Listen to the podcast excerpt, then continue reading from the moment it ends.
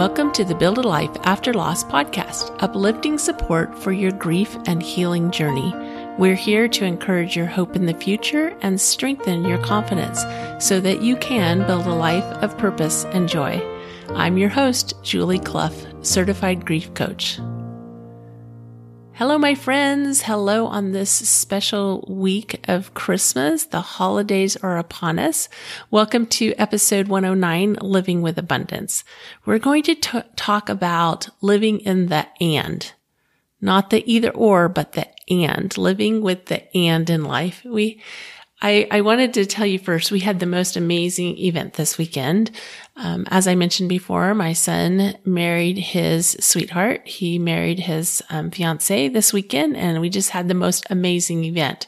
It was definitely a COVID wedding. it was a very small guest list. It was mostly immediate family. It was mostly immediate family with some extended family, but it was a really um, small little intimate group. They found the most beautiful venue that was in the mountains here outside of Salt Lake. And it was just gorgeous. We had newly fallen snow and we were in this venue where they have this outdoor patio that they tent during the winter. So this big white tent with the um, tinted windows and so forth. So, and with heaters and we, we were plenty warm. But with the new fallen snow and the sun that was out that day, we could see the snow from, and we were cozy inside. It was just gorgeous. I can't even describe it to you. And it, it really just really leads into our topic today because yes, we were sad. We were missing people. Like in normal circumstances, there, they would have had probably at least 50 more people there. Like we just had a really small group, which was perfect for them because they weren't really interested in a huge wedding, but there were definitely people we were missing, people that are important to us that we would have liked to have been there, even people that lived nearby that weren't comfortable coming because of the high numbers in our area of, of COVID infection. So yes, we missed people. Yes, that was sad. And the wedding was wonderful and it was beautiful and it could not have gone off better. It was, it was just such a beautiful day. In fact, both my daughters said at different times, I think this is exactly how we're going to do our weddings when our kids grow up. And my son-in-law sa- said to his wife, he said, um, shouldn't we let them decide? but it would just really, like the venue was perfect. The day was perfect. Just had a beautiful event that kind of leads us to our topic because it was definitely an and event. Yes, there was sadness in missing the people that we would have loved to have had there, close friends. We would have loved to have had there, family members that missed it, that weren't able to be there. And it was wonderful. So when you think of, because we're going to be talking about abundance today. So when you think of abundance, what do you think of? What is your thought when you think of abundance? In fact, you can go to Facebook or Instagram and message me. You can even email me, julie at buildalifeafterloss.com and tell me what you think. Where, wherever you like to show up, if it's Facebook, if it's Instagram, go there and, and message me and say, what do you think of when you think of abundance? Because I think we often think of financial abundance when we think of abundance. But that's not the only type of abundance that exists in the world. But a lot of times that's what we think of. We think of wealth. We think of riches. We think of pl- having plenty of stuff that wealth and riches brings to us. But it is about plenty, but it doesn't have to be just about financial abundance. I want to, cons- I want you to consider that perhaps you are missing out on abundance because you're only thinking about wealth. And perhaps you're thinking, what does this have to do with grief? Well, we're going to, we're going to talk about that in a minute, but I really want you to just focus in what does abundance mean to you? Here's a few ideas where you can be abundant in these areas, these areas that you can think of for abundance. Abundance in health, friendship, family, lifestyle, love, gratitude, safety, beauty, opportunities, fun, energy, food, time, spirituality, hope, compassion. You can probably tell me a dozen more. I would love to hear what you are thinking. I read this article called What is Abundance? And I just want to read you a short portion of it because I thought it was so insightful. It is the innate tendency of nature and of life to manifest, grow, and become more. It is the tendency of the life force to produce more and create more of everything. There are always new trees, new plants, and more fruits. New things are being constantly invented. New cars are being produced. New houses are being built and new jobs are created. Scientists say that the universe is always expanding and growing and even new stars are being created. This is abundance on a cosmic level on a cosmic level. Let me say that clearer. Abundance is everywhere in the universe and it can also appear in your personal life if you let it. Okay. So why am I talking about this? It's Christmas and maybe you're probably here, in fact, because you're grieving a specific loss this Christmas, or maybe you're mourning the changes of this year. You know, 2020, we all know has been an interesting year. And you can't be with those you love or you or perhaps you can't celebrate the way you want to or you or the way that you have in the past because you know choirs aren't happening social gatherings events are canceled. There's a lot of changes and that's hard. It feels terrible. It feels awful. It feels sad. It feels hard. It feels lonely. You might even feel angry about the way things are being handled. There's all this commotion going on and the commotion and the confusion can cause commotion and confusion in our brain and in our own life. And we tend to think black and white, to think and feel either or, like you feel gratitude or grief, but not both. Or you feel sadness or happiness, but not both. Or you feel love or you feel rejected, but not both. So I would invite you to open your heart to all of it. Allow the grief, the sadness, the rejection, and allow the gratitude, the happiness, and the love. Be, in fact, be actively looking for it all. Be alert and attentive to all of it. Be watchful. Be aware. Check in and ask yourself a few times a day, what am I feeling right now? And allow whatever you're feeling to be okay. It's okay if you feel sad. It's okay if you feel lonely or rejected. It's okay if you feel fearful. I know these feelings don't feel good, but they're they're not something to push away. It's okay. Because when you give yourself permission to feel those feelings, they will move through you. Emotion is energy in motion. Keep it moving. When you stuff it down, it has nowhere to go and it gets trapped and you end up feeling worse because the heaviness lingers and lingers. So allow it to keep moving by allowing all of it and then open your eyes to the possibility of feeling both, of feeling both sad and grateful, of feeling both grief and happiness, of feeling rejected and love.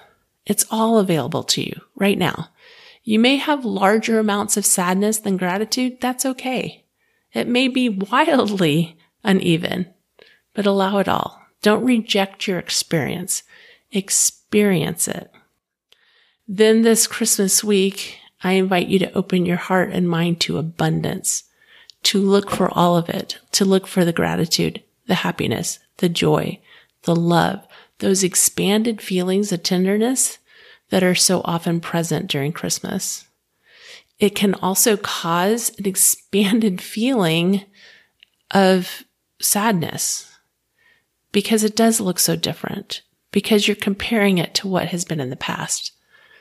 But don't reject any of these feelings because you're also, just because you're also feeling sad or lonely or even fearful, you can still have these feelings, these moments these glimmers of happiness, of joy, of love.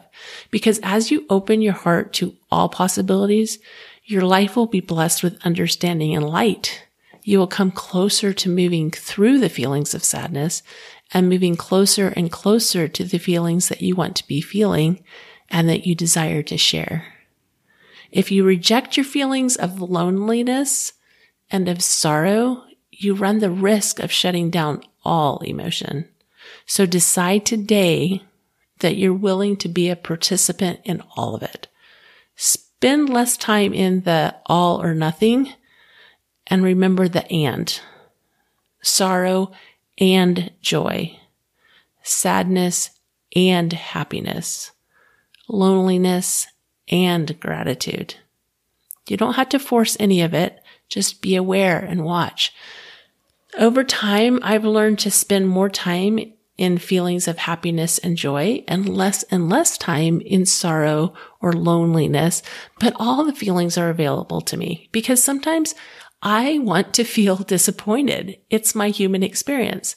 Sometimes I want to feel lonely or sorrowful, but most of the time I want to feel the feelings of expansion, of love, compassion, happiness, joy, gratitude, those things that feel abundant. There are plenty of reasons, plenty of reasons. We could all list a million.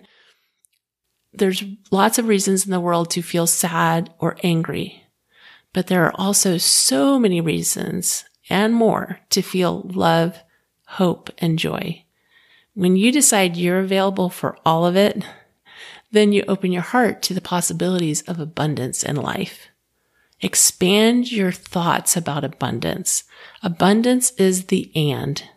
You start to see the abundance in the universe, the possibilities, the plenty that surrounds us in beauty and love and light.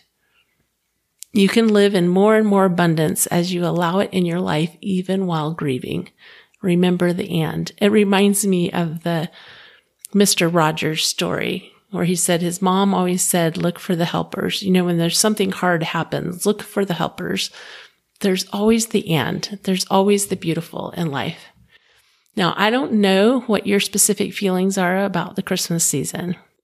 But I would love to share some of my thoughts this special Christmas season by sharing a fun message from a spiritual leader, Becky Craven.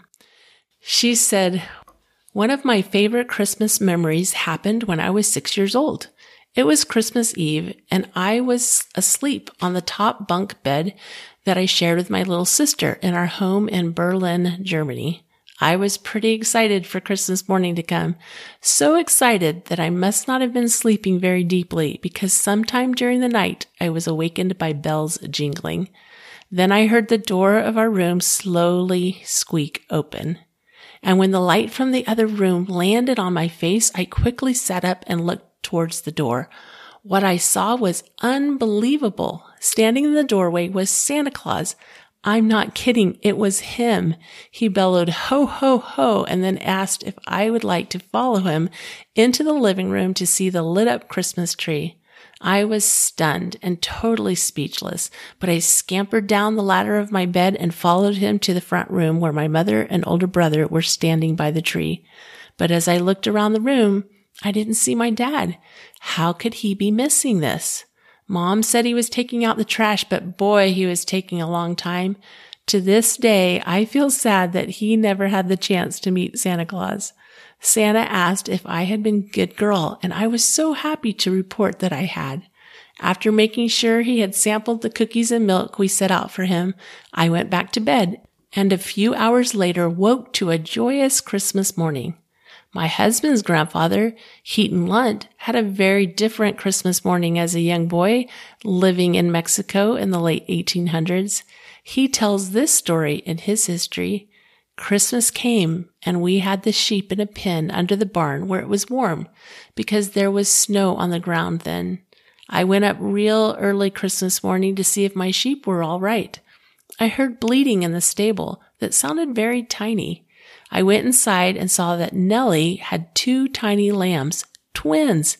I ran back to the house as hard as I could and I clapped my hands and said to my mama, I've got the best Christmas of any of you. Nellie's got two little lambs. All the kids left their oranges and things on the table and they ran up to the barn to see those little lambs Nellie had. It was the biggest wonder of anything we ever got on Christmas. Amazingly, the very next year and for years following, new lambs were born to Heaton's sheep on Christmas morning. When I first heard this story, my heart and mind were immediately drawn to thoughts of another lamb born on that very Christmas day, Jesus Christ, the Lamb of God. Just like Heaton ran to see his new lambs, I imagine the shepherds hastening to see the newborn Son of God. Can you visualize what they must have witnessed in that humble and sacred setting? I envision a loving Joseph attending to his wife Mary as they pondered the birth of the promised Messiah. The account of Mary wrapping her tiny baby in swaddling clothes is particularly tender to me. Jesus' birth is a reason to celebrate no matter the circumstances of our life. I celebrate his birth and his light and his love that bring love and light to the world. While your heart may feel heavy with grief and loss this season, may your Christmas also be filled with moments of wonder in the season of Christ's birth. Even though it's the holiday season, I'm here and available to you. So if you're wanting to get a hold of me, if you're wanting to talk, if you're wanting to reach out, I'm here for you. So remember that that is available to you, and the links are in the show notes. Have a wonderful week. Remember, I believe in you. Love you. Bye.